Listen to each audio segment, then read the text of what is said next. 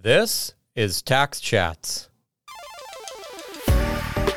I'm Scott Dyreng, and this is a tax short.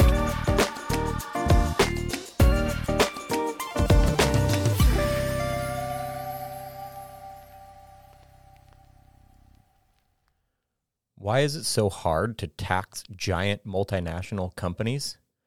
In the past year, hundreds of articles have been published in major newspapers describing tax avoidance by giant multinational corporations. The articles describe scenes that feel like they belong in a John Grisham novel, with complex financial transactions being routed through shell companies located in Caribbean island nations where tax rates are low or even zero. So, why is it so hard to stop this behavior and tax giant multinational corporations?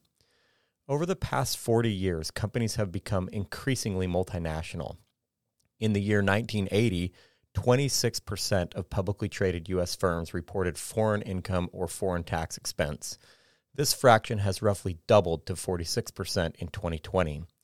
The increase in globalization has been aided by increases in information and communication technology, infrastructure, and shifts in business models.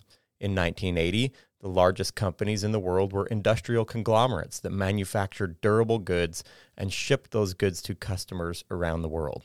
In 2020, the largest companies in the world are technology behemoths that derive their value from intellectual property.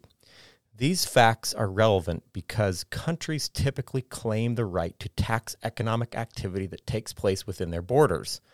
If a company has a giant factory that produces tangible products in a country, it is pretty clear where the economic activity is taking place and to which country the tax should be paid.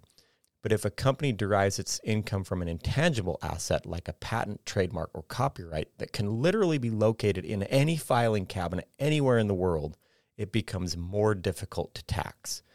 To illustrate, suppose the intellectual property underlying an iPhone is developed by engineers, developers, and designers employed by Apple in California. Then, to keep costs low, suppose the iPhone is manufactured in China. Now imagine the iPhone is sold to a customer in Germany.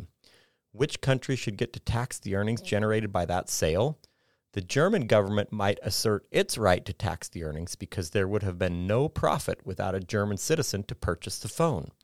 The Chinese government might assert its right to tax the earnings because there would be no phone to sell if the Chinese citizens hadn't manufactured it.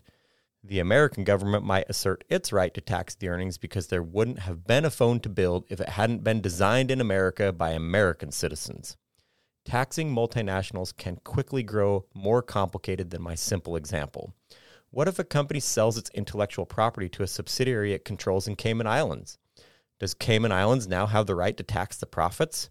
What happens if workers in Ireland and the US collaborate to develop a technology? which country should have the right to tax the profits generated by that technology? Beyond just asserting the right to tax economic activities, countries also have to determine how much of the economic activity took place inside their borders. This becomes extremely complicated when the asset generating the profits is unique and comparable transactions between unrelated parties are scarce or non existent. How much is the Google search algorithm worth? What about the Coca Cola name brand? What about Starbucks? Is it the coffee that makes it popular, or is it the label on the coffee? Or maybe it's the ambiance inside a Starbucks cafe. Because these issues are complex and significant philosophical disagreement exists across countries, giant companies can often take advantage of the rules to record income in countries where tax rates are relatively low. The companies aren't usually breaking any rules, and they most definitely aren't flying a private jet filled with cash to island nations in the Caribbean like that Grisham novel you are reading suggests. Instead, they are using the complexities in the tax law to legally shield their income from tax.